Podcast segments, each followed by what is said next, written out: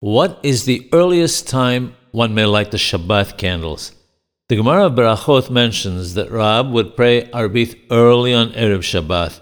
The Tosafot are of the opinion that this means no earlier than Pelag HaMinha, which is 10 and 3 quarter hours after dawn, or an hour and a quarter before the stars come out. Some calculate according to sunrise and sunset. It appears from the words of the Ramazal that he permits accepting Shabbat up to two hours before nightfall. However, this is not the accepted custom. The universal custom is that candle lighting and accepting Shabbat may only be done from Pelag HaMinha or an hour and a quarter before nightfall.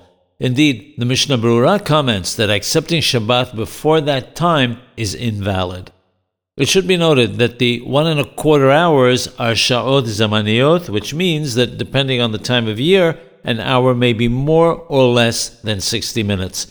The problem with lighting too early is that it is not obvious that the candles are being lit in honor of Shabbat.